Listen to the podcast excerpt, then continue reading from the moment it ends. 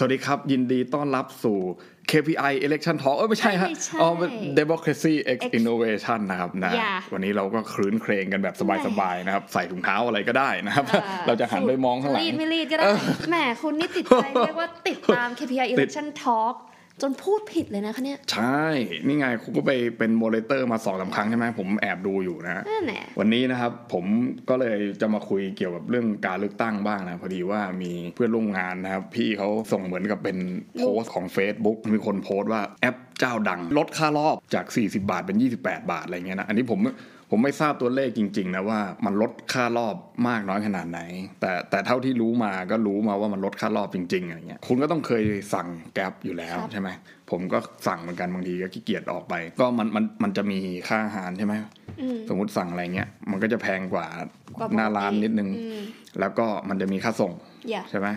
อ่าเท่าที่ผมทราบมาจาก ไรเดอร์เนี่ยนะฮะที่เขาส่งอาหารทั้งหลายเนี่ยก็คือเขาจะได้ตังค์จากค่ารอบ สมมุติว่ารอบหนึ่งเขาวิ่งมาหาเนี่ยมันจะคิดจากระยะทางคิดจากอะไรพวกเนี้ยแล้วก็มันก็จะมีส่วนที่เป็นอันนั้นอ่าเป็นแบบค่าคงที่อะนิ่งๆ ว่าค่ารอบของคุณนะรอบนี้คุณจะได้เท่าไหร่อะไรก็คืเงี้ยเป็น fix เป็น fix cost มาแล้ว ใช่ว่ารอบหนึ่งคุณจะวิ่งอะวิ่งรอบหนึ่งอะคุณได้เท่านี้แน่นอนอะไรประมาณเนี้ยนะเพราะฉะนั้นแอปเนี่ยไม่ว่าจะเป็น Grab Food Panda Line Man ต่างๆเนี่ยมันจะมันจะมีส่วนนี้แล้วถ้าเราอยากจะให้เขาเพิ่มเราก็ต้องทิปให้เขาอ่าใช่ใช่ไหมใช่อ่า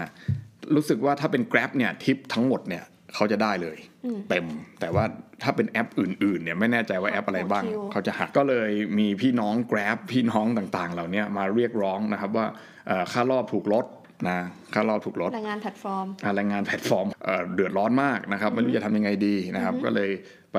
ก่อตั้งรวมตัวกันเป็นสหภาพไรเดอร์นะครับก็อ่จากหลาย ๆ แอปก็มารวมกัน Rider Union Rider Union อ่าแล้วก็เอาไปต่อรองกับ แอปอะไรเงี้ยนะก็ก็เลยคิดว่าประเด็นเนี้ยก็น่าจะเป็นอีกหนึ่งปัญหาทางเศรษฐกิจนะที่รัฐบาลควรที่จะให้ความสนใจนะครับหรือว่ารัฐบาลหรือรัฐบาลใหม่ หรือพรรคการเมืองในปัจจุบันเนี้ยนะที่ไปออกนโยบายกันมาทุกวันเนี้ยนะฮะว่าดูเรื่องเนี้ยอย่างไรนะมีช้อยให้เลือกอยู่ไม่มากนะจริงๆแล้ว คือคืออะไรบ้างคะคือหนึ่งก็คือคุณจะไปสนับสนุนคนพวกเนี้ยเลย คือแบบจ่ายตังค์ให้คนพวกเนี้ยอ่า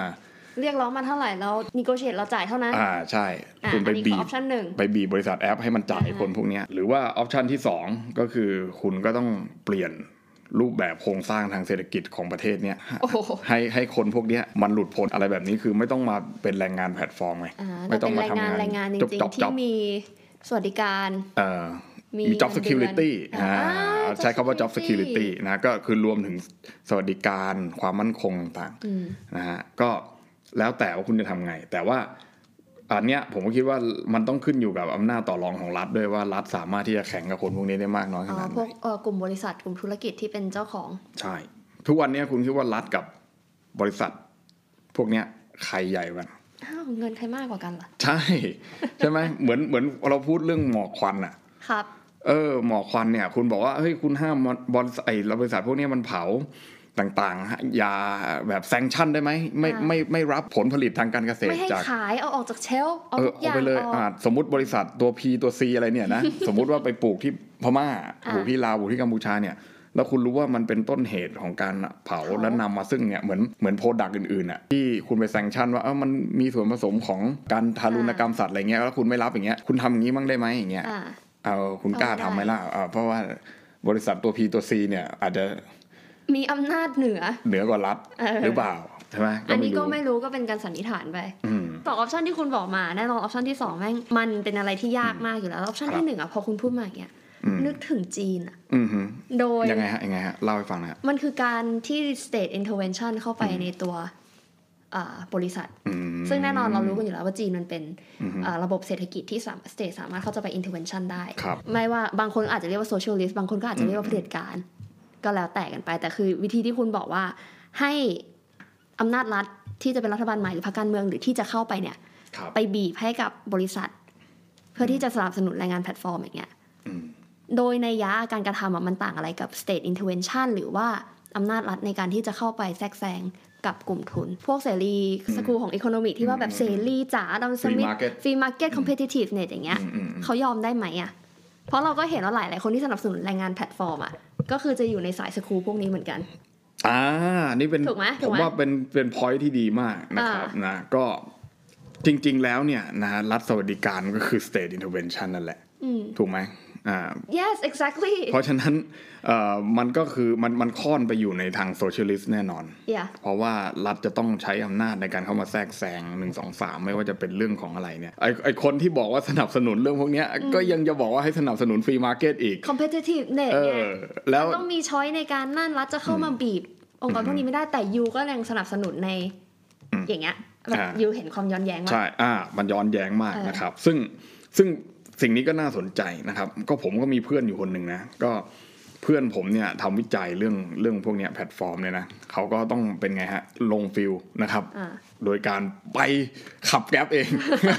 เอ้านี่ไง participatory ถูกต้อง research มันต้องเป็นแบบนี้อืมโดยเฉพาะในทางมนุษยวิทยาเนี่ยอืมจะต้องจะต้องทำเลยก็คือคุณต้องเข้าไปอยู่กับเขาจริงๆนะเขาก็เล่าให้ฟังว่ามันก็เดือดร้อนจริงๆอะนะแล้วก็มันแทบจะไม่ค่อยได้อะไร เพราะว่ารถก็ของคุณอะไรก็ของคุณหมดอะนะก็กาคือรคุณก็ต้องจ่ายเองใช่แล้วคุณก็ต้องคุณก็ได้แต่ค่ารอบใช่ไหมอ่าเสื้อน่าจะได้ แต่ว่ากล่องกล่องมันไม่แน่ใจเอออ่าแต่ว่าสายรัดกล่องเนี่ยแน่นอนว่าต้องซื้อเองนะครับ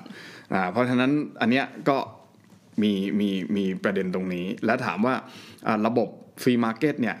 มันจะอยู่ได้โดยที่รัฐไม่เข้ามาแทรกแซงเลยเนี่ยใช่ไหมมันจะเป็นไปได้มากน้อยขนาดไหน เพราะว่าทุกประเทศเนี่ยเวลาเราเรียนเศรษฐศาสตร์ 101 เนี่ยเขาก็จะบอกว่าทุกประเทศมันผสมหมด พอมันมีรัฐขึ้นมาแล้วอะอย่างน้อยๆ รัฐมันก็ต้องเป็น regulator บางอย่างในการที่จะกำหนดหนุนหนึ่งสองสามอะไรเงี้ยนะแต่ว่า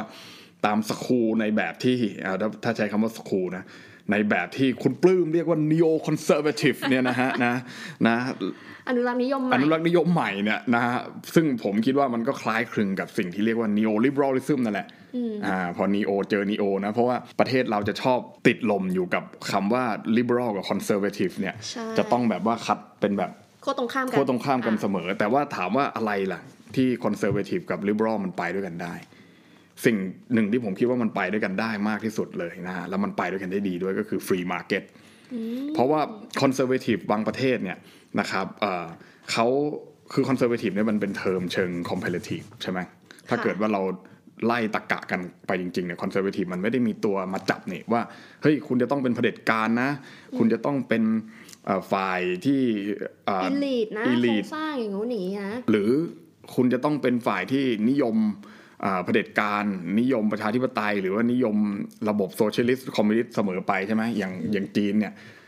ผมว่าคอนเซอร์เวทีฟจีนอาจจะเป็นคอมมิวนิสต์ก็ได้ใช่ไหมอ่าคอนเซอร์เวทีฟจีนอาจจะเป็นยุคก่อนคอมมิวนิสต์ช่วงนี้ด้วยซ้เออเพราะฉะนั้นำคอมมิวนิสต์อีกแบบหนึ่งอะใช่ มันมันมันคอมเพลทีฟถูกไหมเพราะฉะนั้นเนี่ยมันมันบอกไม่ได้ว่าอะไร เพราะฉะนั้นเนี่ยถ้า neoconservative แบบที่คุณปื้มชอบพูดเนี่ยนะนี่ผมอ้างคุณปื้มนะคุณปื้มก็ชอบพูดว่า รัฐเนี่ยมันมันมันมีได้อ่าแต่การที่มีรัฐอยู่ก็คือรัฐต้องทำตัวเป็น regulator ที่ดีและ facilitate ให้ระบบ free market นะมันทำงานอยู่ได้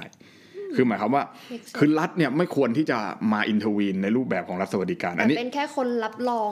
เอ่อโครงสร้างพวกนี้ของ free marketใช่ แล้วก็ทำให้การ intervene จากฝ่ายอื่นนะมันน้อยอืมนึกออกว่ารัฐสร้าง competitiveness มากขึ้นอย่างเงี้ยมันก็ intervene อย่างหนึ่งแต่ intervene ในแบบที่ทำให้มันฟรีมากขึ้นอะไรประมาณเนี้ยอ่า ซึ่งโอเค มันอาจจะซับซ้อนแต่ผมว่ามันไม่ซับซ้อนแล้วมันตลกตรงที่ว่าเฮ้ยมันมันกลายเป็นว่าถ้าเกิดว่าคุณ conservative ในแง่เนี้ยถ้าคุณเป็น conservative อเมริกันอะสมมติคุณ nostalgia ยุคแบบหลังสงครามโลกครั้งที่สองอะหนึ่งเก้าห้าศูนย์เก้าหกศูนย์อะคือคุณพยายามที่จะโปรโมทความเป็น free market อะจนมันมา peak ตอน 1980อะไรเงี้ยที่เป็น neoliberalแล้วตอนเนี้ยมันกลายเป็นว่ากระแสหลักในอเมริกา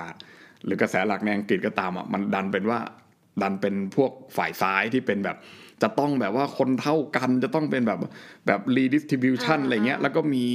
มีสวัสดิการความคิดในเรื่องนู่นนี่เออสวัสดิการเรื่องต่างขึ้นมา มันกลายว่ากระแสหลักอะมันไม่ใช่มันไม่ใช่ neo liberal ไงอ่าการเมืองอะนึกออกปะแล้วมันก็เลยกลายเป็นว่าเฮ้ยคนที่จะแบบคอนเซอร์เวทีฟอะเลยอยากจะย้อนกลับไปอยู่ในยุคที่เป็นแบบ neo liberal อีกครั้งหนึ่งอะใช่เพราะ neo conservative กับ neo มันเลยกลายมาเป็นจุดเดียวกันไงนึกออกปะคือแบบอันนี้คุณเล่น period ด้วยไง ใช่มันเพราะคืนั้อนเรื่เนี่อยงของช่วงเวลาของประวัติศาสตร์ถูกนู่นนี่นั่น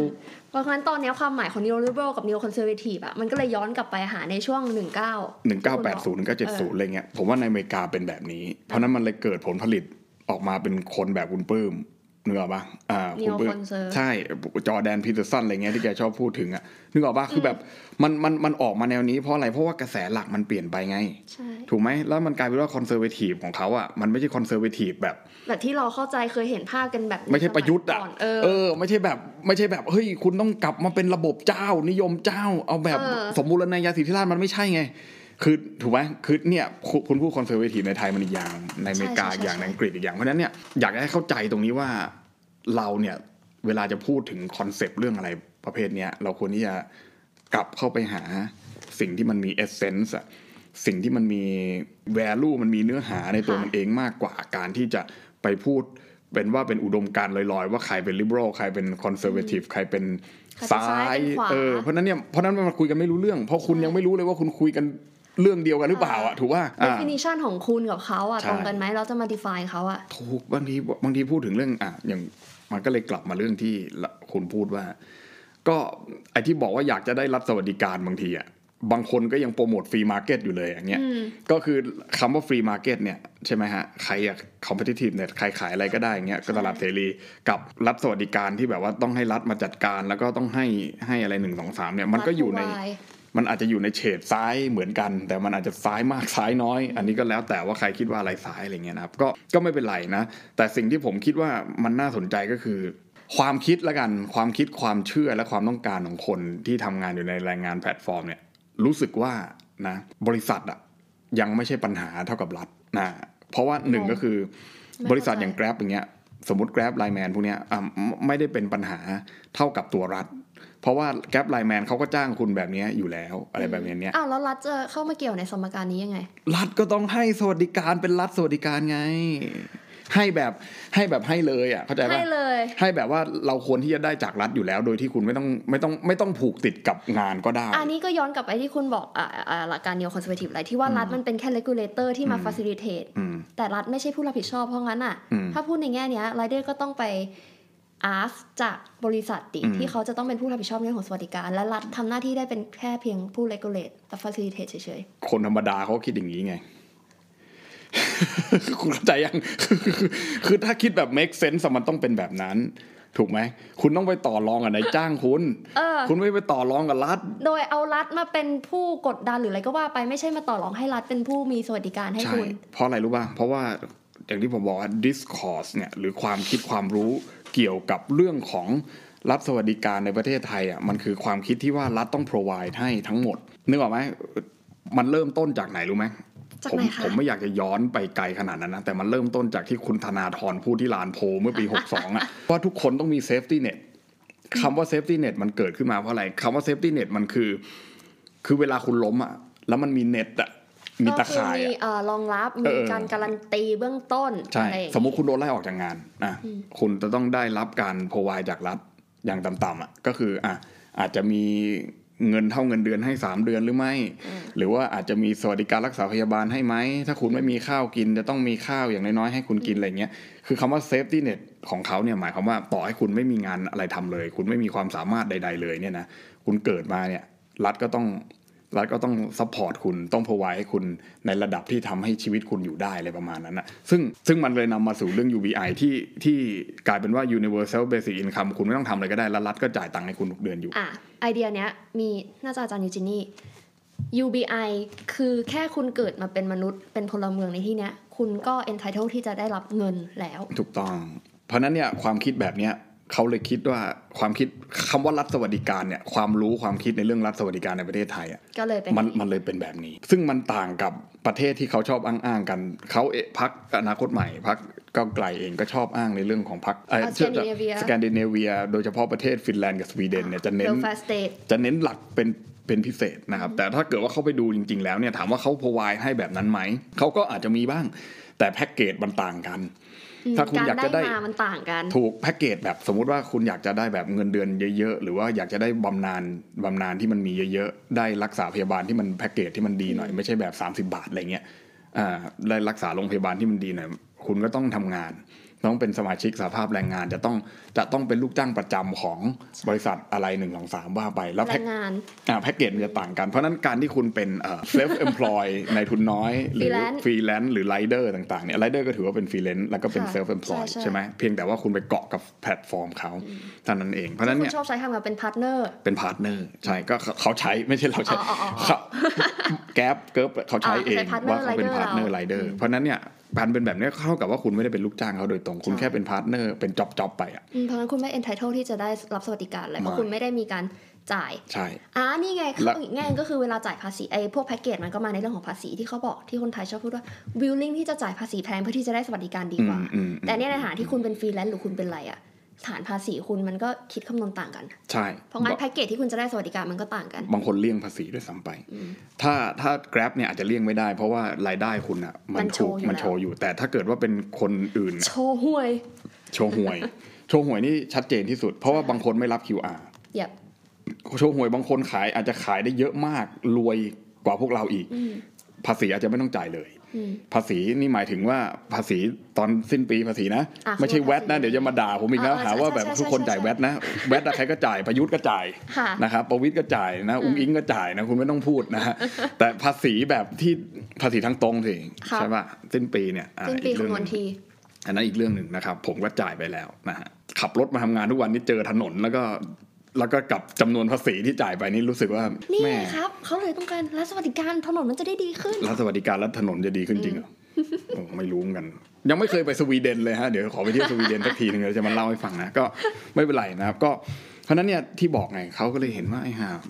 บริษัทอะมันไม่ใช่ปัญหาปัญหามันคือทำไมรัฐไม่ยอมพร o ไวล่ะนี่ก็คุยกันไม่รู้เรื่องแล้วเพราะมันมองกันฐานถูกก็นี่ไงเหมือนผมบอกไงคุณไปด่าว่าคอนเซอร์เวทีฟมันคือพวกนิยมไอ้ฝ่ายสืบทอดอำนาจเผด็จการแต่ปื้มบอกไม่ใช่ ถ้าคุณคุยกับปื้มนะ คุณไปด่าว่าปื้มเป็นฝ่ายขวาอย่างนั้นอย่างเงี้ยแล้วคนก็เลยไปคิดว่าปื้มเนี่ยเชียร์ประยุทธ์เออเชียร์อีลีดเชียร์อีลีทต่างๆซึ่องยากให้จริงเจ้ากลับมา ซึ่งจริง ๆเขาไม่ได้เชียร์ประยุทธ์ เขาก็ด่าประยุทธ์อยู่ทุกวัน แต่ว่าคุณไม่ฟังตรงนั้น คุณก็เลยไปคิดว่าพอเขาเป็นฝ่ายขวาเขาต้องเอาประยุทธ์ด้วยใช่เขาเอาทำคือเอาประยุทธ์ซึ่งจริงทำกับประยุทธ์เนี่ยมันโอ้โหนึกออกว่าคือคนไทยอะมีมีมายเซ็ตว่าทำกับประยุทธ์เหมือนกันนะคุณรู้ป่ะแล้วคนที่คิดแบบนั้นอะ ก็คือเพื่อนร่วมงานของเขาเองนั่นแหละคุณคุณเข้าใจยังคือแบบ ผมถึงบอกไงว่าไอ้ห่าคือคุณก็ต้องคิดว่ารัฐสวัสดิการในแบบเนี้ยคือเขาคิดว่ารัฐต้อง provide ทุกอย่าง เพราะฉะนั้นเนี่ยการระบบการจ้างงานเนี่ยจะมั่นคงไม่มั่นคงมันไม่ใช่ปัญหา ถ้ารัฐ provide ให้เขาได้ ถ้าเขามี safety net อันนี้คือ discourse หรือความรู้ความคิดที่ ไม่ใช่วัฒกรรมหรอกค่ะไม่ใช่ครับวัฒกรรมมันคือเรื่องไม่จริงอันนี้มันเรื่องจริงฮะหรือไม่จริงฮะมันจริง ตอนเนี้ยคุณยังคิดอย่างนี้อยู่หลายๆอ่าท่านนักวิชาการหลาย ๆ ท่านนะครับนะอาจารย์หลาย ๆ ท่านที่ผมเคารพนับถือ ก็บางท่านก็ ก็ก็ก็คิดแบบนี้นะผมไม่ได้บอกว่าท่านผิด แต่ผมหมายความว่า ท่านคิดว่ารัฐสวัสดิการคือสิ่งที่รัฐแม่งต้องพรวให้ตามชื่อมันนะนะอ่ารัฐสวัสดิการมันคือรัฐนะนะใช่ไหมฮะฉะนั้นเนี่ยไม่สนสี่สนแปดละนะประเทศจะรวยไม่รวยเค้กจะก้อนใหญ่ไม่ใหญ่ไม่รู้อะแต่กูต้องได้อย่างเงี้ยอืมเพราะมันสิ่งที่รัฐพึงกระแล้วแล้วทำถ้าไม่ได้ทำไงฮะ ประท้วงนั่นแหละ เห็นยังประท้วงมัน การประท้วงเนี่ยมันดีอย่างก็คือคุณได้แสดงออกแต่สิ่งการเมืองแต่สิ่งที่มันไม่ดีคืออะไร คุณจะไม่ค่อยได้อะไรกลับมาหรอก คุณไปถามประเทศแม่แบบการประท้วงก็ได้ มันเคยสำเร็จสักกี่เรื่องอะเออตอนนี้ผมผมกำลังจะไปประเทศเขาเนี่ยนะฮะผมก็ยังเสียวๆอยู่เลยครับว่าว่าผมจะไปเที่ยวได้ไหมนะครับนะอ๋อเออนึกออกไหมฮะ อ่าอ่าอ่าเมื่อกี้ก็เจอท่านคนหนึ่งก็ไปเรียนฝรั่งเศสมาก็คุยกับท่าน ได้ยินอยู่ได้ยินอยู่นะท่านสมัยผมเรียนเนี่ยนะแบบอย่างนั้นอย่างนี้นะเนี่ยสนุกสนานไปนะครับก็ก็ดีฮะก็เพราะฉะนั้นเนี่ยก็จะเห็นว่ามันมันไม่อำนาจต่อรองมันไม่สูงการประท้วง เพราะว่ามันไม่รู้ว่าใครประท้วงบ้างใช่ไหมอย่างญาติญาติๆผมเนี่ยนะก็อายุห้าหกสิบอัพแล้วเวลาบอกประท้วงก็คนดำใช่ไหมโทษคนดำใช่โอ้โหบอกไม่ดำว่าขาวจั๊วเลย คนที่ประท้วงนี่ขาวกว่าผมอีกครับนะเพราะฉะนั้น มันมันมันไม่ใช่นะฮะคือ mindset คนเรามันจะเป็นแบบนี้ เพราะฉะนั้นเราอาจจะต้องกลับมาปรับกันใหม่นะฮะว่าการที่ค่ารอบขึ้นเนี่ยมันแก้ที่อย่างแรกก็คือ คุณจะเอาไป provide ให้เขาทั้งหมดเนี่ย มัน provide ไหวไหมคือคือรัฐเนี่ยมีเงินมีเงินในพอคลังที่จะมากพอไหม provide หรือเปล่า แล้วถ้าคุณไปยกตัวอย่างประเทศที่มันมี UBI หรือมันมี safety net แบบที่คุณธนาธรพูดเนี่ยนะครับนะผมเอ่ยชื่อคุณธนาธรเลยก็ได้เพราะว่าเขาพูดจริงนะ คุณก็ต้องไปดูนี่ว่าไอ้ประเทศที่มันจ่ายได้เนี่ยผมไม่รู้ว่าในโลกนี้ที่มันจ่ายได้มันมีกี่ประเทศ แต่ที่เขายกตัวอย่างมันมันมีสองประเทศนะอ๋อแคนาดาออสเตรเลียแคนาดาอะไรพวกเนี้ยคือแบบคือประเทศพวกนั้นเนี่ยนะฮะหมียังมีเยอะกว่าคนเลยนะฮะเพราะฉะนั้นเนี่ยจิงโจ้เออรายได้เนี่ยมันรายได้เขาเยอะมากอะ คือเขารวย เออเราว่าประเด็นเนี้ยที่น่าสนใจที่เราชอบที่เธอพูดคือเรื่องอืมของรัฐจะมีหรือไม่มีอืมแต่ประชาชนต้องได้ เออ ซึ่งอันเนี้ยแค่แค่ในสเต t เมนต์อะมันอืมก็เป็นอะไรที่ค่อนข้างยากในการ practical อะอืม เอาตรงๆถ้ารัฐไม่มีแล้วประชาชนจะได้ได้ยังไง ถ้าถ้าคนที่ศึกษาเรียนเรื่องความสัมพันธ์ระหว่างประเทศมาแบบคุณเนี่ยนะฮะซึ่งคนที่เขาเรียนส่วนใหญ่เขาไม่ค่อยมาเสียเวลาพูดเรื่องพวกนี้นะก็คือเขาจะเห็นไงว่ารัฐแต่ละรัฐมันแตกต่างกันใช่แตกต่างกันมากไอเวลาเราพูด soft power หรือความเป็นที่เราชอบใช้คำนี้สถาปนาสถานะทางอำนาจอะอือฮึ คือมันไม่ใช่แค่ในแง่ของซอฟต์พาวเวอร์อยู่คุณอยู่ลำดับที่เท่าไหร่ เป็นเมืองที่น่าท่องเที่ยว blah blah อะไรพวกนั้นอะคือมันยังมีถ้ามองในภาพแผนที่อะที่ใช้วงกลมแทนประเทศอะคุณจะเห็นแล้วว่าประเทศที่เขาอำนาจมากกว่าวงกลมเขาใหญ่กว่าเราขนาดไหน แล้วเราจะไปเปรียบเทียบกับเขาอะซึ่งวงกลมนี้หมายความว่ารายได้เงินออตอนนั้ควานมที่มั่งเราคั่งดูใน wealth Grow Map เออมันจะเป็นเรื่องความมั่นคง แล้วก็ stability stability เนี่ยรวมทุกอย่างไม่ว่าจะเป็น economic หรือว่า politics หรือว่า military ซึ่งภาพพวกนี้มันจะทำให้เราเห็นชัดว่า ประเทศพวกที่มันเจริญแล้วมันได้เยอะๆเนี่ยก็คือไอ้สิ่งเหล่านี้มันใหญ่ใช่ก็คือความมั่นคงไม่ว่าจะเป็นในด้านของเศรษฐกิจ ความมั่นคงในเรื่องของต่างๆเนี่ยนะอ่าเพราะฉะนั้นเนี่ยประเทศเหล่านี้มันทำยังไงให้มันเกิดความมั่นคง แล้วประเทศของเรามันไม่มีความมั่นคงไงอืมมันเลยต้องคนมันเลยต้องหนีออกไปจากระบบการจ้างงาน ซึ่งอาจจะไม่ได้หนีเองอาจจะถูกเตะออกไปผลักออกไปอ่าเพราะว่าระบบการจ้างงานก็อยากจะจ้างงานให้คนมันน้อยลง นะฮะเพราะว่าจะได้ลดต้นทุนอ่าใช่เพไหมราะฟรีแลนซ์มันต้นทุนมันต่ำกว่าอยู่แล้ว ใช่ เพราะว่าคุณคุณรับผิดชอบต้นทุนเองใช่คุณซื้อคอมเองซื้อมอเตอร์ไซค์เองต่างๆนะครับเพราะฉะนั้นเนี่ยพอถีบออกไปในลักษณะนั้นเนี่ยคุณก็ต้องผลิตนะครับ Discord นะผลิตความรู้ความคิดในแบบที่ว่าการเป็นฟรีแลนซ์เนี่ยมันดียังไง ใช่ไหมก็ผลิตในลักษณะที่ว่าฟรีแลนซ์มันมีเวลาว่างของตัวเองนะ คุณตื่นคุณไม่อยากตื่นเช้ามาทำงานก็ได้ คุณตื่นสายๆมาทำงานก็ได้มันเวลามันเป็นของคุณอะไรประมาณเนี้ยนะก็คือถ้าเกิดว่าคุณบอกข้อดีของฟรีแลนซ์มากๆมันทำให้คนเนี่ยยิ่งอยากออกไปเป็นฟรีแลนซ์ระบบการจ้างงานก็ไม่ต้องมาแบกรับตรงนี้ แต่ว่าการเป็นพอเป็นแล้วเนี่ยคุณก็จะพบปัญหาอย่างเช่นพอโดนลดค่ารอบแบบเนี้ยก็คือรายได้คุณก็จะลดลงหวบเลยอ่า ถ้าเกิดว่าตามที่โพสต์นั้นจริงอะนะจาก 40 เหลือ 28 บาทเนี่ยก็คือลดลงไปกว่า 30%เนี่ยนะครับคุณลองคิดดูจินตนาการว่ารายได้คุณหายไปวันละ 30%เนี่ยมันเยอะมากขนาดไหนสูงนะบางคนบอกว่าขับ Grab เนี่ยได้วันละ 3,000 บาท คุณอาจจะเหลือวันละ 2,000 บาท ซึ่งคุณเหนื่อยมากวิ่งตั้งแต่6โมงเช้ายัน3ทุ่มอย่างเงี้ยคุณได้ 3,000 บาทเหลือ 2,000เนี่ยคือแรงมันหายไปเลยในการทำงานใช่ไหมเพราะฉะนั้นเนี่ยการที่คุณจะให้อ่ารัฐมา support หรือว่า demand ให้ให้กับคนที่มาหาให้ให้คุณเนี่ยนะ โดยที่คุณไม่รู้ว่าเขามีหรือไม่มีแต่เราต้องได้เนี่ยนะเอ่อซึ่งผมคิดว่ามันมันยากมากในในอันอันอันที่หนึ่งนะ choice ที่หนึ่งที่พูดเมื่อกี้ และอีกอย่างหนึ่งก็คือที่สำคัญมากเลยก็คืออ่าการที่คุณบอกว่าคุณไปรี relocate redistribute อ่าตัวงบประมาณอะงบประมาณของรัฐอะว่าเฮ้ยคุณไปกระจุกอยู่ที่มากเกินไปไปจุกอยู่ทหารมากเกินให้กระจุกเอามาที่อื่นเอามาคุณก็เอาตรงนั้นน่ะ มากระจายเอามาตรงนี้คุณก็เพียงพอต่อการจ่าย UVI แล้ว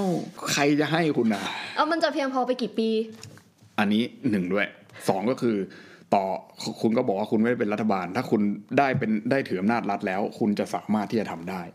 ก็คือความคิดในเรื่องของการ capture the state นะอ่าก็คือกลับมาอีกแล้ว capture เป็นอำนาจรัฐให้ได้ค่ะอ่าหนึ่งก็คือเอาด้วยตามกติกาลงเลือกตั้ง ให้ได้รับเลือกตั้งชนะ แล้วจัดตั้งรัฐบาลแล้วก็จะมาจัดการเรื่องนี้อ่าสองก็คือถ้าคุณเป็น extreme left นะไม่ใช่แบบไม่ใช่แค่ left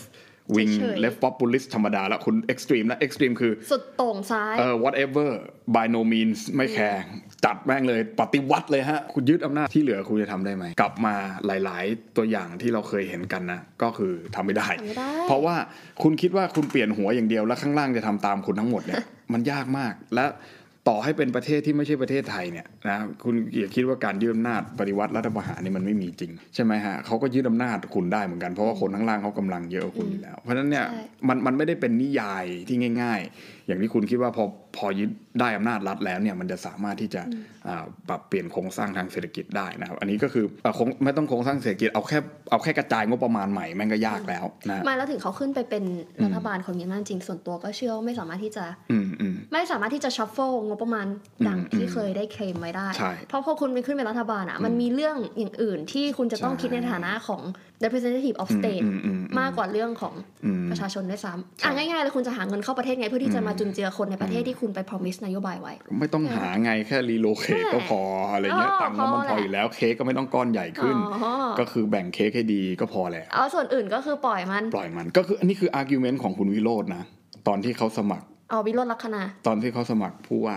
ที่เขาเถียงคุณชัดชาติที่คุณชัดชาติบอกว่าเค้กต้องใหญ่ขึ้น แต่เขาวิโรจน์บอกว่าไม่จำเป็นต้องเค้กที่ใหญ่ขึ้นหรอก เค้กเท่าเดิมนี่แหละแต่แบ่งเพราะผมจะพูดตรงนี้บ่อยมากเลยในช่วงใกล้เลือกตั้งเนี่ยนะผมพูดทุกที่เลยทั้ง election talk ทั้งวิทยุรัฐสภาต่างค่ะๆคือผมจะบอกมันมันไม่ผิดนะทั้งสองคนอะแต่คือถ้าคุณจะคิดแบบเนี้ยอันไหนอะอันไหนมันจะเป็น Efficient มากกว่าเออมันจะเป็นไปได้มากกว่าเพราะฉะนั้นเนี่ยอย่างที่สองช้อยที่สองที่ที่คุณบอกว่ายากเนี่ย ผมกลับเห็นว่ามันง่ายกว่า เพราะอะไรฮะ เพราะว่าคุณต้องหาวิธีหาเงินเข้ามาให้มันได้มากขึ้น แต่วิธีหาเงินให้มันได้มากขึ้นนั้นเนี่ยไม่ได้หาเงินมากขึ้นบาทสองบาทล้านสองล้าน การที่หามากขึ้นคือคุณต้องเปลี่ยนปรับเปลี่ยนโครงสร้างจากประเทศเกษตรกรรมเนี่ยนะแล้วคุณมองว่ามันเป็นง่ายเหรอการที่เราจะ step up จาก industry แบบที่เราอยู่กันปัจจุบันแล้วเปลี่ยนไป more advanced industry อะผมว่าง่ายกว่าการที่คุณคิดแค่ว่าจะไปตั้งรัฐบาลใหม่แล้วไป relocate งบประมาณแล้วกัน อะอะอะอะอะอ่าคุณว่าอันไหนมันยากกว่ากัน ถ้าคุณคิดแบบข้อหนึ่งนะ คุณจะไม่มีทางหลุดจากวังวนของ political culture ของการเมืองไทย ซึ่งมีคนทำวิจัยไว้เยอะมากแล้วนะครับ ว่า political culture ของการเมืองไทยคืออะไร คือใครมาจัดตั้งรัฐบาลถ้าไม่ถูกใจกูก็ยืดอำนาจ แล้วมันก็จะวนอย่างนี้ไปเรื่อยร่างรัฐธรรมนูญใหม่อ่าร่างรัฐธรรมนูญใหม่ก็ยืดอำนาจใหม่อีก ถ้าเกิดว่าคนที่ได้มาไม่ถูกใจ แล้วคิดว่าเขาเป็น threat คิดว่าเขาเป็นภัยต่อความมั่นคงคุณก็ยืดอำนาจไปเรื่อยแล้วประเทศชาติมันก็จะไม่ไปไหนคุณปลูกข้าวร้อยปีที่แล้ว ปีนี้คุณปลูกข้าวอีก คุณจะไม่ทำอะไรเลย เพราะว่าคุณไม่หลุดจากวังวนนี้อ่าแล้วคุณก็จะอยู่กับมิสหรือว่ามายาคติที่คิดว่าบ้านเมืองเรามันมีแต่ conservative กับ liberal ถูกไหมเพราะว่าเพราะมันไม่ไปไหนไง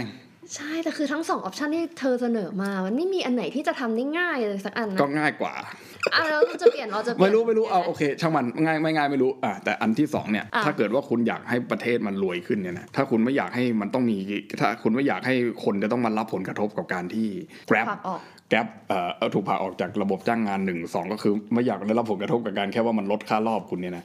ก็คือคุณต้องมีรายได้ประจำถูกไหมอืมอ่าเพราะฉะนั้นการมีรายได้ประจำก็คือคุณต้องอยู่ในการจ้างงานประจำอ่าเพราะฉะนั้นเนี่ยไอ้อย่างผมอย่างคุณเนี่ยนะคุณจะทำงานเดือนเนี่ยห่วยขนาดไหนเนี่ยคุณก็ได้เงินเดือนเท่าเดิมนะครับใช่ครับอ่าโอเคหรือเดือนนี้ไม่ทำเลยโอ้โหอันนี้แบบกระแทกจิตใจมากนะครับก็คือเพราะเดี๋ยวก็จะไม่อยู่กันเป็นเดือนใช่โอ้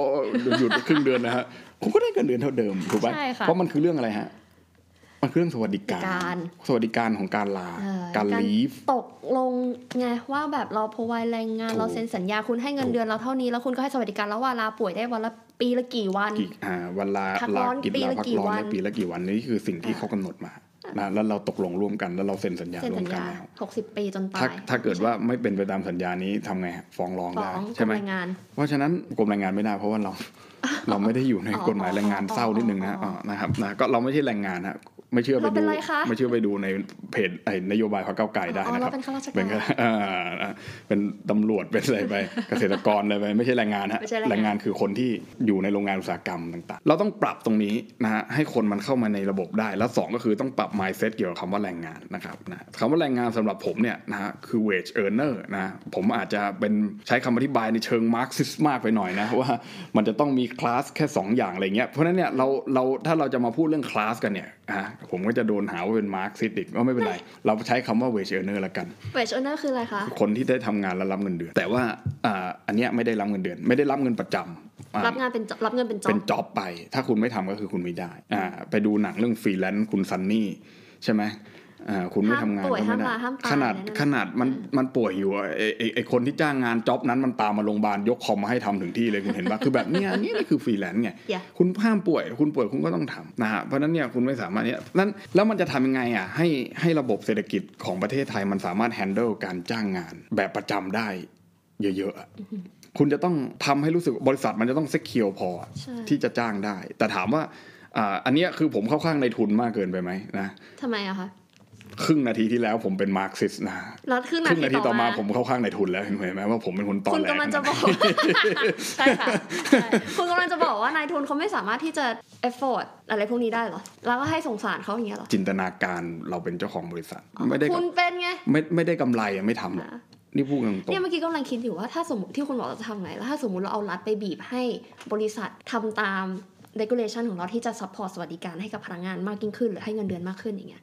บริษัททั้งหลายก็ย้ายฐานหนีก็ไม่อยู่ประเทศไทย เราก็ไม่มีเงินเข้ามาอยู่ดีๆถูก เผื่อๆจะลดลงกว่าเดิมด้วยซ้อืมคุณต้องสร้างจากประเทศไง คุณต้องสร้างบริษัทใหม่ขึ้นมา ไม่งั้นอเมริกามันจะรวยเหรอะำ land of opportunity ไม่งั้นประเทศ Land of dream ประเทศอุตสาหกรรมหนักอะ มันจะรวยได้ไง ถ้าเกิดว่าเขาไม่เริ่มริเริ่มที่ทำในในฐานของประเทศเขาหนึ่งก่อนสองก็คือพอมันอิ่มตัวแล้วมันถึงย้ายออกไปถูกว่าญี่ปุ่นเกาหลีอะที่มันเริ่มต้นพอๆพร้อมๆกับเราอะหลังสงครามโลกอะแต่มันมันโตกว่า import เอาเอาฐานมาทำที่เมืองไทยอะใช่ไม่แต่มันทำที่ของมันก่อนไงอ่าคุณเคยเห็น iPhone made in Finland ไหมเฮ้ยนั่นมันรุ่นแบบเดอะอะไอรุ่นโฟนแรหนึ่กงอะไอโฟนสองมัน made in เออ Finland นะพอมันได้กำไรอยู่ตัวแล้วมันถึงเดี๋ย้ายยวมาใช้คุณหน้าแล้วคุณกำลังจะบอกว่าสิ่งที่ประเทศไทยควรทำคือการจัด ตั้งภายในประเทศอืมของเราเองเนี่ยเหรอ ก่อนก่อนใช่ที่จะไม่ค่อยขยายฐานไปเหมือนว่าเอาบริษัทในประเทศไทยไป อ๋ออ๋อยังลทุนยังไม่ต้องที่ถึงขั้นขยายฐานก็ได้ เอาแค่สาธุให้มันมีในประเทศเนี่ย ให้มันขึ้นมาก่อนแล้วขายของที่มันขายเอาไว้ข้างนอกให้ได้อะเพื่อที่เอาตังค์เข้ามาให้ได้ก่อนอะอ๋อไม่ใช่เป็นฐานให้คนอื่นเอาของข้างนอกมาลง เอาอย่างนั้นก็ไหลหมดอะดิเหมือนทุกวันนี้ก็เหมือนลาซาด้าไง ผมยังอ่าสั่งไปเมื่อวานสี่สี่ลาซาด้าเนี่ย มันคืออะไรอะ ผมว่าเรียกว่าเป็นอะไรว่าท่อน้ำท่อน้ำแบบท่อน้ำทิ้งอะท่อน้ำบาดาลอะหมายความว่ามันไหลออกไปข้างนอกประเทศทางใต้ดินอะเรามองไม่เห็นอะไหลผ่านเพราะว่าของมันมาจากจีนทั้งนั้นเลย Yeah. แล้วเรามีสัญญากับจีนไง เราไม่ต้องให้เขาจ่ายภาษี แล้วพอเราซื้อของจากเขาของมันก็ไหลเข้ามาแล้วของที่มันขายอยู่ในประเทศ หรือมันถูกนำเข้ามาในในวิธีอื่นนะเขาก็ขายไม่ได้เพราะมันถูกตัดราคา 10 บาท20บาทร้อยสองร้อยที่เราซื้อนี่ผมซื้อไอ้นี่แบบที่เราซื้อเนี่ย power bank power bank อะคุณไปดูร้านรีแม็กข้างล่างนี่พันสองร้อยเก้าสิบเก้าผมซื้อในลาซาด้าเมื่อวานอะพันเก้าสิบเก้าบาท แล้วก็ใช้โค้ดลดโค้ดอะไรไม่รู้จนเหลือเก้าร้อยกว่าบาทอะมันถูกกันสามร้อยแต่ถามว่าสามร้อยเองเนี่ย ผมอยากจะลงไปจ่ายตรงนี้ไหมไม่ไง ผมก็ซื้อลาซาด้าเอา ทุกคนก็คิดอย่างนี้หมด จากสามร้อยมันจะเป็นสามหมื่นสามแสนสามล้านได้ไหมถูกป่ะเพราะฉะนั้นเนี่ยมันไหลออก เราจะทำไงให้เราผลิตขึ้นมาตรงเนี้ยขึ้นมาเอง แล้วเราส่งออกไปขายข้างนอกนี่คือวิธีที่ได้เงินอืมมากกว่าวิธีที่เราจะเอาเงินน่ะไหลออกไปนอกประเทศ มันก็ใช่คุณแต่คุณรู้นโยบายประเทศดีกี่สิบปีแล้วตั้งแต่แผนพัฒนาชาติที่มันเลยแปดเก้าสิบอะที่ว่าแบบโอเค encourage แค่ FDI foreign direct investment เท่านั้น เราไม่เคย invest ในการ สร้างฐานมันก็เลยเป็นอย่างนี้อยู่จนถึงทุกวันนี้ไง เข้าเรื่องก็คือจะให้ย้อนกลับมาดูเนี่ยเมื่อกี้พูดเรื่องแผนพัฒนาดีมากเลยถูกต้องเลยอะเข้าค่ะเข้าเป้าเลยครับ อย่างที่สองให้ดูอะไรรู้ป่ะดูนโยบายพรรคการเมือง นโยบายพรรคการเมืองไหนบ้างที่ที่ทำแบบที่ผมบอกก็คือ พยายามที่จะสร้างขึ้นมาเองอะจากประเทศเราอะ เพื่อที่จะหาเงินอะ ไม่มีนโยบายของประเทศเรามีอย่างเดียว ทุกพักมีเหมือนกันหมด คือสนับสนุนเกษตรกร และเกษตรกรเนี่ยถามว่าขายได้ไหม ขายได้ ส่งออกได้ไหมส่งได้เดี๋ยวแต่แต่มันน้อยเออมันไม่อะพคุณอไปดูการ import export ประเทศไทยเกษตรกรที่เราบอกว่าเฮ้ยนี่มันเส้นเลือดหลักของประเทศไทยประเทศเราเป็นประเทศค้าข้าวค้า พืชผลทางเกษตรอืมถามว่า majority ในตัวไอแชร์ของ import จริง ๆอะ agriculture มันมีแค่กี่เปอร์เซ็นต์ ก็น้อยกว่าผลิตอันนั้น ชิ้นส่วนคอมพิวเตอร์อืมแต่ชิ้นส่วนคอมพิวเตอร์ผลิตเป็นบริษัทไทยเหรือไม่ไม่ ผลิตบริษัทต่างชาติทั้งสิ้น ซึ่งเอามาลงในที่ไทย เอามาลงในที่ไทยทำกันอยู่เนี่ยแล้วก็จะทยอยออกกันไปหมดแล้วซะด้วยมันก็เหมือนไอ้นี่ไงพวกแบบ corridor eastern corridor ใช่ EEC EEC ใช่ไหม EEC อย่างนั้นอะที่ก็คือเนี่ยสนองต่อนโยบายการนำ foreign direct direct investment investment ลงมา FDI ลงมาใช่ซึ่งตอนนี้ก็ก็หายกันไม่หมดยังไม่ฟื้นเมื่อวานเมื่อไม่ใช่เมื่อวานเมื่อเดือนก่อนคุยกับอาจารย์ ที่มาจาก TDI อ่าอ่าอาจารย์อาจารย์ก็ทำเรื่องเนี่ยกฎหมายพวกเนี้ยผมก็เลยไปถามเขาว่า แต่อาจารย์เขามองว่าไอ้ FDI เนี่ยมันจะเวิร์กในยุคถัดไปก็คือมันจะกลับมาเพราะว่ามันถูกสตันโดยโควิดอ๋ออ่า แต่เรารู้สึกว่า FDI อันนี้ไม่รู้มันเป็นช่วงยุคปลายสงครามเย็นมากเลยนะ อย่างช่วงที่ญี่ปุ่นมัน invest ในไทยเยอะๆโตชิบ้านู่นนี่นั่นโตชิใช่บ้าเขาโตว่าชิโตเออโตชิบ้าพานาโซนิกต่าเองอๆนะครับตอนนี้ช่วงปลายตอนนี้ก็ออกไปกันเกือบจะหมดแล้อยู่วเวียดนามซัมซุงก็ออกไปแล้ว เพราะอะไร เพราะว่าค่าค่าแรงเวียดนาม 200 ค่าแรงไทย 300 กว่า แล้วตอนนี้กำลังจะขึ้นด้วยอ่าถามว่ามันจะพอไหมมันเขาจะอยู่ไหมเขาไม่อยู่หรอกแล้วโอ้ยเนี่ยนี่โคตรไดเลม่าเลยว่ะแล้วเราจะแล้ว เพิ่มแล้วคุณรายคุณงานเราไงวะคุณเอ่อทั้งพลังประชารัฐทั้งเพื่อไทยบอกว่าจะเพิ่มให้600โอ้โห คุณไม่มีใครทำหรอก อันนี้มองในมุมสมมุติว่าคุณจะเอาใจในทุนใช่ไหมอะมองในมุมในทุนคุณก็ไม่อยู่ ใช่พอในายทุนไม่อยู่คุณไม่มีเงินเข้าประเทศแล้วคุณจะใช่แต่จะผมอืมกระเตื้องเงินเดือน อันนี้ผมต่ำไม่ได้เสนอให้คุณลดค่าแรงขั้นต่ำนะเออใช่นะครับ แต่ว่าถ้าพูดแบบคุณมิ่งขวัญอ่าผม ผมก็ไม่ได้ทางการเมือง ผมไม่ได้เห็นด้วยกับแกเท่าไหร่นะแกย้ายพักนะครับแต่ว่าทางเศรษฐกิจเนี่ยแน่นอนผมเห็นด้วยกับแก แล้วเพราะแกมองเศรษฐกิจแบบ realism นะครับ Yeah นะคุณคุณมิ่งขวัญเนี่ยจบปริญญาโทที่วอร์ตันนะฮะนะฮะไม่ไม่ค่อยมีใครไปค้นประวัติแกใช่ไหม อะอะคุณเล่ามาเลยอ่าไม่คุณไม่เล่ามาเลยไม่เล่าผมไม่รู้ผมไม่ได้เป็นนะเขาจบอะแล้วนิติคุณเห็นเขาด้จวบยอะไรปริญกัญาบตรีเขาจบนิติศาสตร์นะเออคุณเห็นด้วยอะไรกับคุณมิ่งขวัญผมเห็นด้วยว่าเขาบอกว่าถ้าคุณขึ้นค่าแรงแบบเนี้ยมันไม่มีใครมาลงทุนกับเราใช่เราจะทำยังไงให้คนอื่นเขามาลงทุนกับเราล่ะ อันนี้คือ step แรกใช่ไหม step แบบที่อยากให้มีคนมาลงทุนกับเราใช่ไหมคุณต้องปรับเปลี่ยนไงแต่คือ สองก็คือ step แบบของผมเนี่ยผมคิดว่าการให้คนอื่นเขามาลงทุนอย่างเดียวเนี่ยมันกระตุ้นการจ้างงานได้ในระดับหนึ่ง ก็คือให้คนไทยไปทำงานกับบริษัทต่างประเทศได้ใช่และคนไทยก็จะมี job security ในระดับหนึ่ง เพราะมันมี job opportunity คือตลาดงานมากขึ้นอ่า career มันเพิ่มมากขึ้น ใช่ แต่ถามว่ามันยั่งยืนไหมสิ่งเหล่าเนี้ยไม่มันไม่ยั่งยืน เพราะว่ามันไม่ใช่บริษัทที่มันตั้งในประเทศเรามันเป็นบริษัทที่มาจากเมืองนอก ซึ่งเขามีสิทธิ์ที่จะถอนเมื่อไหร่ก็ได้อ่ามันไม่มั่นคงเท่านั้นมันอ่าไม่แต่คือมันก็ย้อนกลับมาเรื่องนี้อยู่ว่าด้วยความที่เราเป็นประเทศโลกที่สามอะอืมถ้าเกิดเราโอเค ถ้าคุณพูดว่ามันไม่ยั่งยืนในระยะยาวแล้ว คือ suggest ว่าให้เราจัดตั้งกันเองในประเทศอะอืมอืมอืมประเทศโลกที่สามยาวมันจะจัดอะไรได้ เอาเมื่อก่อนญี่ปุ่นก็เป็นประเทศโลกที่สามนี่ คุณชอบยกตัวอย่างญี่ปุ่นนะพวก อ้าวแต่เขาไม่กูคอนซิเดอทั้งหลายร์กันเหรอญี่ปุ่นนะช่วงนั้นนะที่เป็นประเทศโลกที่สามนะช่วงนั้นนะมันมีแรงสนับสนุนจากอะไรยังไง อืมแล้วเราจะเออมีมั้งได้ไหมอะตอนเนี้ยโอ้โหตอนนี้เราเนื้อหอมในหมู่ประชาคมโลกไหมล่ะคำตอบก็คือไม่เอาแล้วคุณอะอัจะนนี้ทำคือไงให้สิ่งมันที่ได้เราปฏิเสธไม่ได้นะว่ามันไม่ใช่แค่เรื่องของถูกเศรษฐกิจว่าคุณมีมีนมากพอที่จะจัดตั้งอะไรพวกนี้ไหมอืมอืมแต่อิทธิพลทางการเมืองระหว่างโลกที่เขาจะใช่ช่วยสนับสนุนน่ะ เราไม่ได้อยู่คนเดียวในประชาคมโลถูกกถ้าเกิดเราไม่มีเราจะจัดตั้งยังไงก็คุณก็ต้องไปหามาให้ได้เพราะฉะนั้นเนี่ยนี่คือนโยบายรัฐบาลที่คุณจะต้องไปพยายามทำมันไม่ใช่นโยบาย คือคุณต้องเป็นนโยบายที่สามารถที่จะไปดึงสิ่งเหล่านี้มาที่ประเทศเราได้หรือเปล่า มันไม่ใช่นโยบายที่คุณจะไปสนับสนุนแต่อะไรก็ไม่รู้ที่มันไม่สร้างผลผลผลผลิตไงอืม productivity ในเรื่องของเศรษฐไอ้ในเรื่องของเกษตรกรรมเนี่ยมันเพียงพอแล้วหรือเปล่า ถ้าคุณตอบได้ว่าพอเนี่ยนะฮะคุณก็กลับบ้านไปนอนนะครับ เพราะมันไม่พอ เพราะฉะนั้นสองก็คือ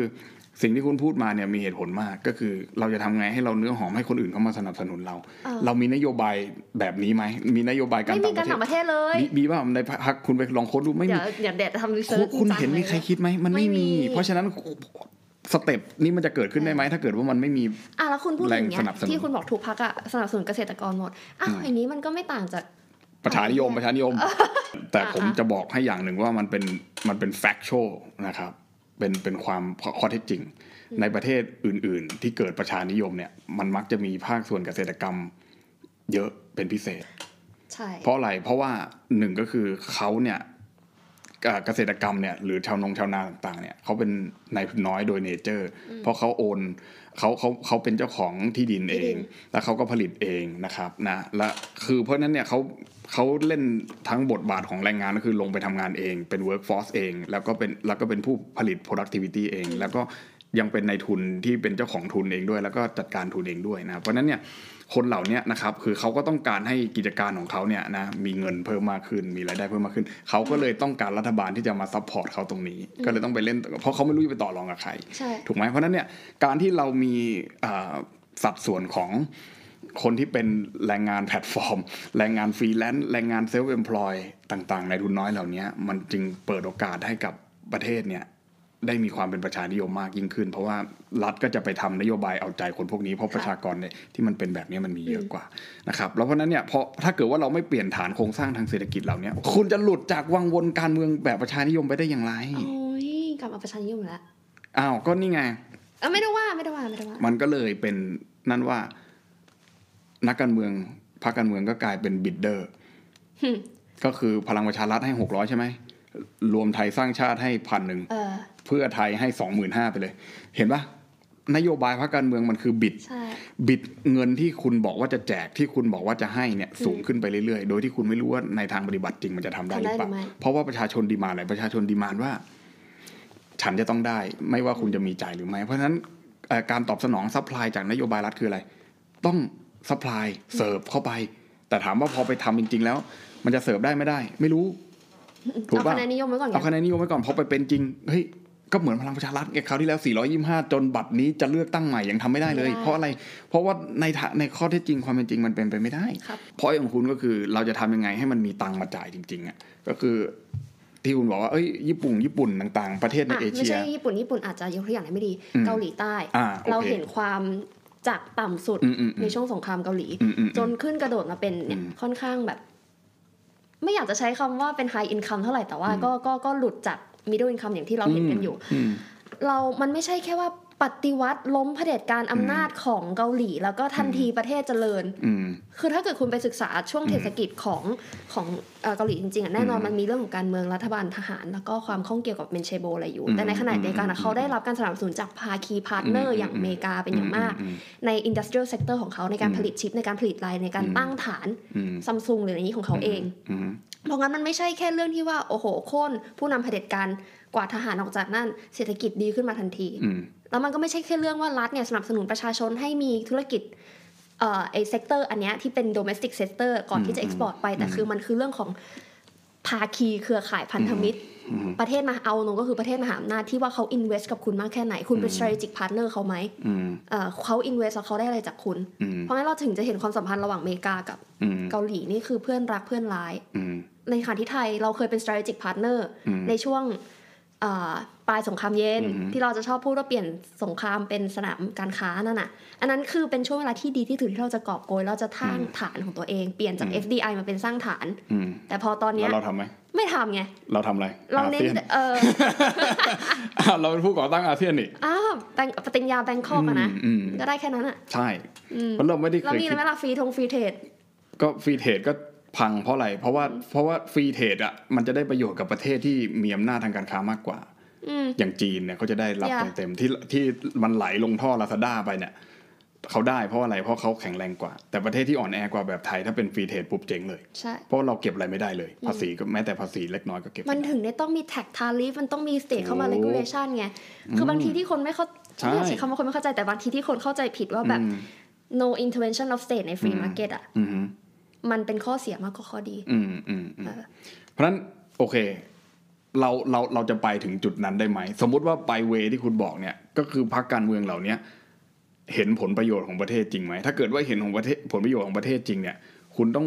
คุณต้องมีวิธีในการที่จะดึงดึงต่างชาติเข้ามาเพื่อที่จะทำให้ประเทศเราอะเป็นเองก็คือพูดง่ายๆว่าดึงให้เขามาเทรนเรา R&D ไม่ไม่ไม่อ่าถูกกลยุทธ์ที่จีนใช้ อย่างนั้นแหละถูกที่คุณชอบด่ากันอะเราแต่เห็นไหมเขาพัฒนาขนาดไหน เราเราเราทำไหมถ้าเราถ้าเราไม่ทำหรือไม่มีใครกล้าเสนอเพราะอะไร เพราะว่าหนึ่งเสนอไปก็กลัวพูดเปลืองเวลาเปล่า เพราะว่าคนไม่ฟังหรอกคนไม่ชอบจริงๆเพราะอะไรจริงๆถ้าเกิดว่าคุณพูดแล้วคุณพูดเรื่องนโยบายต่าง ๆ เหล่านี้นะครับ คนก็ไม่ฟัง เพราะว่าฟังไปบางคนเข้าใจมั่งไม่เข้าใจมั่งอ่าวันนี้ไม่ได้ว่าคนโง่ แต่หมายความว่ามันไม่เร้าใจมันไม่เร้าอารมณ์คนไม่อยากฟังคนเขาอยากฟังมันไม่ประชานิยมถูกเพ ราะนั้นประชานิยมมันถึง work ในในสิ่งเหล่านี้ การมี political คือการที่การเมืองมันเข้มข้นมากเท่าไหร่อะมันยิ่งมีโอกาสที่จะทำให้เกิดประชานิยมมากขึ้นเท่านั้น เพราะอะไรเพราะว่าอย่าลืมว่าประชานิยมเนี่ยเป็นหนึ่งใน componentหนึ่งในองค์ประกอบหลักของการเป็นประชาธิปไตยครับเพราะฉะนั้นเนี่ยถ้าเกิดว่าคุณจะเรียนเรื่องประชาธิปไตยในห้องเรียนในมหาลัย แต่คุณไม่ได้สอนว่าประชานิยมมันเป็นส่วนหนึ่งในเนี้ยก็คือจบแล้ว คือคุณจะไม่คุณจะทฤษฎีไม่แม่น แล้วคุณจะตกหล่มตรงนี้ว่าว่าว่าว่าคุณจะไม่เอาการเมืองแบบประชานิยม แต่คุณก็ต้องการประชาธิปไตยด้วย ซึ่งมันเป็นไปไม่ได้สองอย่างนี้มันต้องไปด้วยกันใช่นะครับประชาธิปไตยมันก็เรื่องของแมสเรื่องของของเดมอสถูกที่คุณชอบพูดกันอะถูกแล้วประชานิยมอะผมมันก็คือเครื่องมือ ผมผมผมตาสว่างตอนไหนรู้ไหมผมตาสว่างตอนผมไปเรียนปริญญาโทอ่า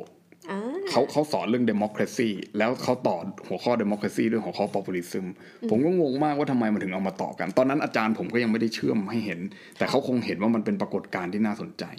แต่พอเรามาดูจริงๆก็คือ ถ้าเกิดว่า democracy แล้วมันต่อด้วยประชานิยม เราจะเห็นภาพเลยว่า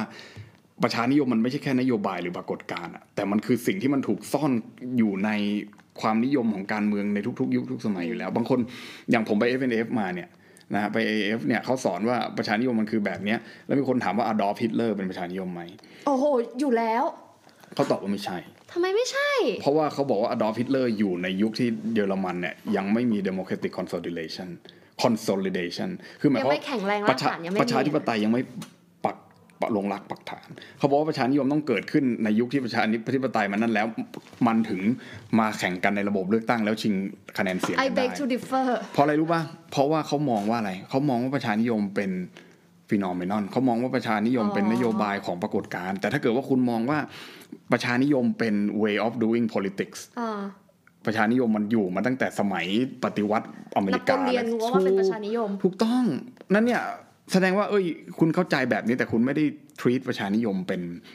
เป็นเป็น way of doing politics อะคุณคุณทวีตประชานิยมเป็นเพียงแค่ฟีนอเมนอนเพราะเพราะคุณคุณเห็นแค่ฟีนอเมนอนคุณก็จะเห็นแค่ว่ามันเกิดในช่วงบางยุคบางสมัยมันก็จะแคบกว่าและยิ่งไปคิดอีกว่ามันเกิดขึ้นในเฉพาะยุคที่เป็นประชาธิปไตยแล้วเพราะประชานิยมหมายถึงวิธีการที่ทำให้คุณได้คะแนนเสียงในการเลือกตั้งมากขึ้น เพราะฉะนั้นก่อนที่จะมีการเลือกตั้งเนี่ยแล้วถ้ามันเกิดปรากฏการณ์แบบนี้อยู่คุณถึงไม่เรียกมันว่าประชานิยมเขาถึงบอกว่าอดอล์ฟฮิตเลอร์ไม่ใช่ประชานิยม มีพรรคการเมืองที่จะทำเรื่องประเภทเนี้ยที่มันมากไปกว่า การที่คุณจะมาหาเสียงกับด้วยเรื่นองโยบายอนุรักษ์นิยมโดยนโยบายอนุรักษ์นิยมประชานิยม ซึ่งซึ่งมันไม่ได้ต่างกันสักเท่าไหร่ไหมเพราะฉะนั้นสิ่งเหล่านี้มันจะเริ่มต้นจากใคร มันจะเริ่มต้นจากหนึ่งพรรคการเมืองนักวิชาการเหรอโอ้หรือเริ่มต้นจากประชาชน ถ้าเกิดว่าคุณบอกว่าเลือกตั้งเออถ้ามันเกิดขึ้นจากประชาชน ผมแนะนำให้คุณไปคุยกับสำนักสสมส่งเสริมพลเมืองนะครับ ถูกต้องเขาจะมีวิธี initiative แบบนี้ค่ะอย่างไร ผมผมตื่นเต้นแล้วผมคิดว่าน่าสนใจ นะครับเพราะว่าผมก็ได้คุยกับอย่างเช่นใน election talk ตอนหนึ่งเนี่ยนะครับครับผมคุยกับอะพี่หลินนะฮะค่ะนะพี่หลินเขาคุยเรื่องเลือกตั้งสร้างสรรค์นี่ผมจะเล่าให้ฟัง ผมก็เลยอยากจะรู้ว่ามันคืออะไรนะครับค่ะเขาก็คุยว่าเลือกตั้งสร้างสรรค์ก็คือคุณดูดิว่ามันไม่สร้างสรรค์ยังไง มันไม่สร้างสรรค์เพราะว่ามันมีนักการเมืองออกมาพูดแต่ประเด็นเรื่องเกลียดชังด่ากันอยู่นั่นแหละ ไม่เห็นมีใครพูดถึงเรื่องนโยบายเลยอะไรเงี้ยนะครับ เพราะฉะนั้นเนี่ยเอ่อ ประชาชนมันจึงไม่มีช้อยส์ให้เลือกเพราะเลือกพรรคไหนมันก็ออกมาเหมือนกันหมดเขาก็เลยบอกว่าประชาชนเนี่ยต้องเริ่มต้นจากตัวประชาชน เพื่อที่จะทำให้การเลือกตั้งมันสร้างสรรค์ โดยการที่จะทำให้มันเกิดทางเลือกใหม่ๆขึ้นอะไรเงี้ยซึ่งเขาเชื่อว่าอะไร argument นี่คือเชื่อว่าอะไร เชื่อว่าประชาชนมัน initiate จากตัวเองได้ไง จากภาคประชาชนภาคประชาสังคม จะทำยังไงให้มันเลือกตั้งได้ มีนโยบายมีพรรคที่เลือกให้ ผลผลิตของความคิดแบบนี้คืออะไรฮะพรรคอนาคตใหม่ เยอะต่อละต่อก่อนเออต่อก่อนมันมันเยอะไปแล้วนะมันจะเป็น thesis แล้วนะฮะมันเกิดจากนโยบายการรวมตัวกันของภาคประชาสังคม activist ต่างๆ และครับอาจารย์มหาลัยและ elite กลับใจนะครับ มารวมตัวกันทำเป็นพรรคการเมืองและสามารถที่จะสร้าง choice ใหม่ให้กับประชาชนได้ แต่ถ้าเกิดว่ามาถึงจุดนี้แล้วคุณยังบอกว่าอ่าพรรคอนาคตใหม่ ยังไม่ใช่ choice ของประชาชนอีก อีกก็แสดงว่า people initiative อาจจะไม่ work แล้วอืมต่อไปมันจะเริ่มต้นจากใครนักวิชาการเหรอ ไม่ ผมพูดมาสามปีแล้ว ถามว่าเปลี่ยนไหมล่ะ ผมจึงขอ quote คำพูดของอาจารย์สุประชัยดีกว่า การเมืองเป็นเรื่องของคนมีอำนาจ เพราะฉะนั้นเนี่ยไม่ว่าใครก็ตามที่มันมีอำนาจเนี่ย ถ้าคุณอยากเปลี่ยนเนี่ย คุณต้องไปทำให้คนที่มันมีอำนาจน่ะมันเปลี่ยนใจ เพราะฉะนั้นเนี่ยชาติไหนคนที่มีอำนาจจะเปลี่ยนใจก็ไม่รู้อืม นี่คุณเอาอะไรไปแลกเปลี่ยนเขาละวันนั้นเราก็ย้ายประเทศหนีดีกว่า คุณอย่าพูดมาตั้งนานในที่ไม่ได้ประโยชน์เลยเลยเออสรุปใจความได้ว่าหนี ใช่ เพราะฉะนั้นเนี่ยแต่คนเอาคำคำคำแบบเนี้ยนะไม่ได้หมายความว่าอาจันไดพูดเป็นคนแรกนะไอ้คำประเภทเนี้ยนะมันพูดกันมาตั้งแต่สมัยก่อนเลยในซองแล้วใช่ไหมซึ่งมาเคียวเวลลี่ก็พยายามที่จะทำใช่ไหมฟอเรนต์นะนะซึ่งมันมันทำไม่ได้ถูกป่ะแต่ว่าคนก็เอาไปตีความ อีกแบบหนึ่งก็คือตีความในรูปแบบของอาจจะ people initiative นี่แหละว่าถ้าเกิดว่าเรา capture the state ได้แล้วเนี่ยเราจะทำได้เพราะเราจะกลับไปเป็นผู้มีอำนาจ แต่ถามว่าคุณเป็นผู้มีอำนาจแล้ว คุณผู้มีอำนาจจริงหรือเปล่า คุณเป็นเพียงแค่รัฐบาลเนี่ยไม่ได้หมายความว่าคุณมีอำนาจใช่ต่อให้คุณเป็นเบอร์หนึ่งเบอร์เบอร์หนึ่งจริง ๆ เลยเนี่ยนะเอ่อในประเทศอื่นๆเนี่ยนะเบอร์หนึ่งที่ว่าแน่ๆเนี่ยถูกโค่นล้มโดยคนข้างล่างเยอะไปนะครับเพราะฉะนั้นเนี่ยคนที่มีอำนาจจริงๆเนี่ยถ้าคุณไปคุยกับทันเนตเนี่ยนะฮะ ทันเนตก็จะบอกว่าคนมีอำนาจมันไม่ใช่คนคนเดียว คนข้างล่างเนี่ยมันก็มีอำนาจด้วย คือหมายความว่า คือทันเนตเนี่ยนะอาจารย์ทันเนตก็ยังเชื่อว่า people ประชาชนเนี่ยยังมีอำนาจอยู่นะฮะอ่าแต่คือผมก็กึ่งกึ่งๆแล้วกัน ผมไม่ได้คิดว่ามีหรือไม่มี แต่ถามว่าถ้ามันไม่ได้ไปด้วยกันทั้งหมดเนี่ยนะมันจะไปด้วยกันได้ไหม คนทั้งข้างล่างคนที่อยู่ที่อยู่ในภาคอ่าภาคราชการต่างๆ ที่ทำงานใน Public Sector เนี่ย จะเอาด้วยหรือไม่ ทหารจะเอาด้วยหรือไม่ตั้งต่างๆมันต้องไปพร้อมกันหมด แล้วมันถึงจะช่วยกันพยุง แล้วก็ทำให้รัฐมันเดินหน้าต่อไปในทิศทางเนี้ยได้ ซึ่งซึ่งสิ่งสิ่งเดียวน่ะที่มันจะทำตรงนั้นได้เนี่ยมันคืออะไรฮะคือ Discord คุณจะทำไงให้ให้คนมันเห็นเห็นไปในทางเนี้ยแล้วมันคุยกันแบบเนี้ยมันคุยกับคุณรู้เรื่องอะมันต้องใช้เวลานานมาก ซึ่งซึ่งถามว่าผมไม่รู้ว่ากรณีที่เรายกตัวอย่างเกาหลีญี่ปุ่นต่าง ๆ เนี่ย ที่มันเริ่มมาจากตอนนั้นเนี่ย คือความคิดทางสังคมมันมันไปในทางไหนอะคือถ้าเกิดว่าถ้าคนที่มันมีอำนาจเหมือนกัน หรือคนที่มันอยู่ในสังคมในจำนวนมากอาจจะเป็นประชาชนเหมือนกันอะมันมีความคิดที่มันขัดแย้งกันมากๆเนี่ยมันไม่มีทางที่มันจะมาบรรจบกันได้เนี่ยอ๋อคือยังไงมันก็ไม่เกิดการเปลี่ยนแปลงอย่างนั้นอยู่แล้วถูกป่ะคือแล้วประเทศไทยมันจะทำยังไงอะที่อาจจะพูดแบบโลกสวยว่า ก้าวข้ามความขัดแย้งอะไรเงี้ยแต่มันไม่ใช่เรื่องก้าวข้ามความขัดแย้งอย่างเดียวไงมันมันคือการเห็นว่ามีฐานความเข้าใจฐานเดียวกันเออแล้วแล้วแล้วจะทำยังไงให้ประเทศมันก้าวหน้าต่อไปแล้ว แล้วเออมันมีเงินมาจุนเจือคุณเพียงพอมาจ่ายเป็นคือว่าคุยกับคุณอะไรอย่าง EP เงี้ยเนี้ยเราคือแบบดีเพรสมากเลยแบบว่าดูไปทางไหนมันก็ติดขัดไปหมด มันติดขัดเพราะฉะนั้นเนี่ยเออเอาเอาเวคุณอะนะ ให้คนเวไหนอื่นอะมาลงทุนเนี่ยแบบพูดไปเยอะมากเหลือเกินเอาเวเวที่ว่าไปบอก FDI ไปบอกให้มหาอำนาจมาอ๋อสอนเราเนี่ยนะมามาลงทุนแล้วก็มาให้เครื่องไม้เครื่องมือกับเราเนี่ยอ่านะครับ ก็ดูจะเป็นเวที่ practical ที่สุดแต่เพราะก็ว่าทำยากที่สุดก็ทำยากเหมือนกันนะไม่ไม่ไอ้ของผมยากกว่าอ๋ออ๋ออ๋อใช่ใช่ใช่ใช่ผมผมอยากให้คนไทยผลิตชิปเองได้อะเอาสักหนึ่งนาโนเมตรอะไรเงี้ยเอาผให้ลิตเอารให้ถยนต์ของประเทศไทยให้ได้ก่อนเอาให้ตนนี้ยเจ๋งกว่าซัมซุงไปเลยนะครับถ้าอ่าถ้าเกิดเราผลิตได้จริงนะ บอกเลยสิถนนจะโรยด้วยทองเอ้ยและอีกอย่างหนึ่งสิ่งที่ผมอยากจะพูดปิดท้าย ซึ่งผมอยากจะฝากคำถามนี้ ถ้าใครยังฟังอยู่นะครับ ไปยัง ท่านศาสตราจารย์ ทางเศรษฐศาสตร์มทั้งหาหลาภายคทุกท่านเลยเป็นอาจจะเป็นความโง่เขลาเบาปัญญาของผมเองที่ผมไม่เข้าใจเรื่องพวกนี้นะครับ ว่า ผมอยากจะรู้ว่า เขาชอบพูดกันว่าประเทศที่รวยแล้วเนี่ย ในหนังสือเอ่อหนังหนังสือพ่อรวยสอนลูก ประมาณอย่างนั้นนะนะแต่คือไม่ใช่พ่อรวยสอนลูกเล่มเดียวนะ หนังสือที่บอกว่า the bright side of economics อะไรประมาณเนี้ย My และเขียน God เขียนแบบเป็น pocket book อะไรนะฮะเขียนเขียนแบบเป็น pocket book เขาจะชอบพูดว่าประเทศที่มันรวยเนี่ยนะฮะสัดส่วนของ GDP หรือสัดส่วนรายได้ต่าง ๆ อื่นๆเนี่ยนะไม่ใช่แค่ GDP อย่างเดียวเนี่ยมันจะมีสัดส่วนของเอ่อ service sector เยอะที่สุด อ่าไอ้ argument ที่ชอบบอกว่าตอนแรกก็คือเปลี่ยนจาก agriculture เป็น industrial แล้วก็ค่อยกลับมาเป็น service sector นั่นคือประเทศที่รวย4.0นะเออเพราะฉะนั้นเนี่ยเขาบอกว่าเอ่อ4.0แบบเนี้ยนะฮะอากิเคาเจอร์อะไรเนี่ยนะหนึ่งเออสองสามสี่เนี่ยหนึ่งสองสามอ่าเออมามาเป็น service sector เยอะเนี่ยคุณไปดูประเทศรวยๆต่างๆสแกนดิเนเวียเอยอเมริกาเอยอ่าอังกฤษเราไม่ต้องนับมันแล้วนะฮะ น่าจะน่าจะไม่ค่อยนะฮะก็ ฝรั่งเศสเยอรมันต่าง Yeah เซอร์วิสเซกเตอร์เนี่ยในยุโรปเยอะที่สุดเกิน 50% 60%ด้วยซ้ำไปแล้ว industrial sector เนี่ยก็ลดลงมานะครับ ก็ก็เลยไม่เข้าใจว่าประเทศไทยก็ service sector เยอะทำไมไม่รวยเหมือนเขาอะไรเงี้ยเราข้าม industrial เราไปเปล่า ก็มันต้องผ่าน phase นั้นก่อนหรือเปล่าเออใช่ไหมเพราะฉะนั้นเนี่ย ถ้าอาจารย์เศรษฐศาสตร์ มหภาคเนี่ยจะเห็นจุดนี้ เพราะว่าเขาทำการศึกษายาวนะ ผมก็ยังไม่ได้ไปศึกษา macro micro อาจจะต้องไปศึกษาลงไปว่าในช่วง 1900 เนี่ยนะฮะร้อยปีกว่า จนมาจนถึงปี 2000 เนี่ยอืมสัดส่วน sector เหล่านี้ถ้ามีการเก็บข้อมูลไว้อะของประเทศต่าง ๆ เหล่านี้มันมีการเปลี่ยนแปลงอย่างไร ก่อนที่เขาจะมาเป็น service sector นี่เขาเคยผ่านอะไรมาบ้าง แล้วเขาอาจจะส่งออก industrial sectorไปเป็น for อ่า M อะไรนะ M อะไรคะ MOU อันเนี้ยแม่งไอ้เรื่อง IPE เขาเรียกว่าอะไรอะ อะไรอะ Macro บริษัทข้ามชาติอะเขาเรียกอะไร MNC เออ multi เอ่อนั่นแหละ เขาอาจจะส่งออก MNC ไปประเทศอื่นหรือเปล่า แล้วเขาก็เลยไม่ต้องมี industrial เอง ก็เลยมาเป็น service sector เพราะว่าประเทศเพราะว่ารวยๆอะคุณดูอย่าง UK เนี่ยอังกฤษเนี่ยนะฮะไม่มีห่าอะไรสักอย่างเลยประเทศนี้นะขายลงขายรถออกไปหมดละ ไม่ทำอะไรด้วยไม่ผลิตเลยเลยนะฮะ แต่มีอยู่จุดหนึ่งที่ยังเป็นจุดแข็งของ UK คือ fi- finan- financial อ๋อใช่ financial education ด้วย แต่ว่า financial sector บริษัทการเงินหลายประเทศเนี่ย ที่เห็นว่าไปดังที่อเมริกาเนี่ยนะฮะเริ่มต้นที่อังกฤษเออไอ้ service ที่คุณว่าเนี่ย service แบบไหนก่อน service แบบใช่ประเทศไทยแบบไปนวดนวดนู่นนี่นั่น service บริการ หรือเซอร์วิสแบบ consultant provide financial aid ถูกต้องผมอื้อหือ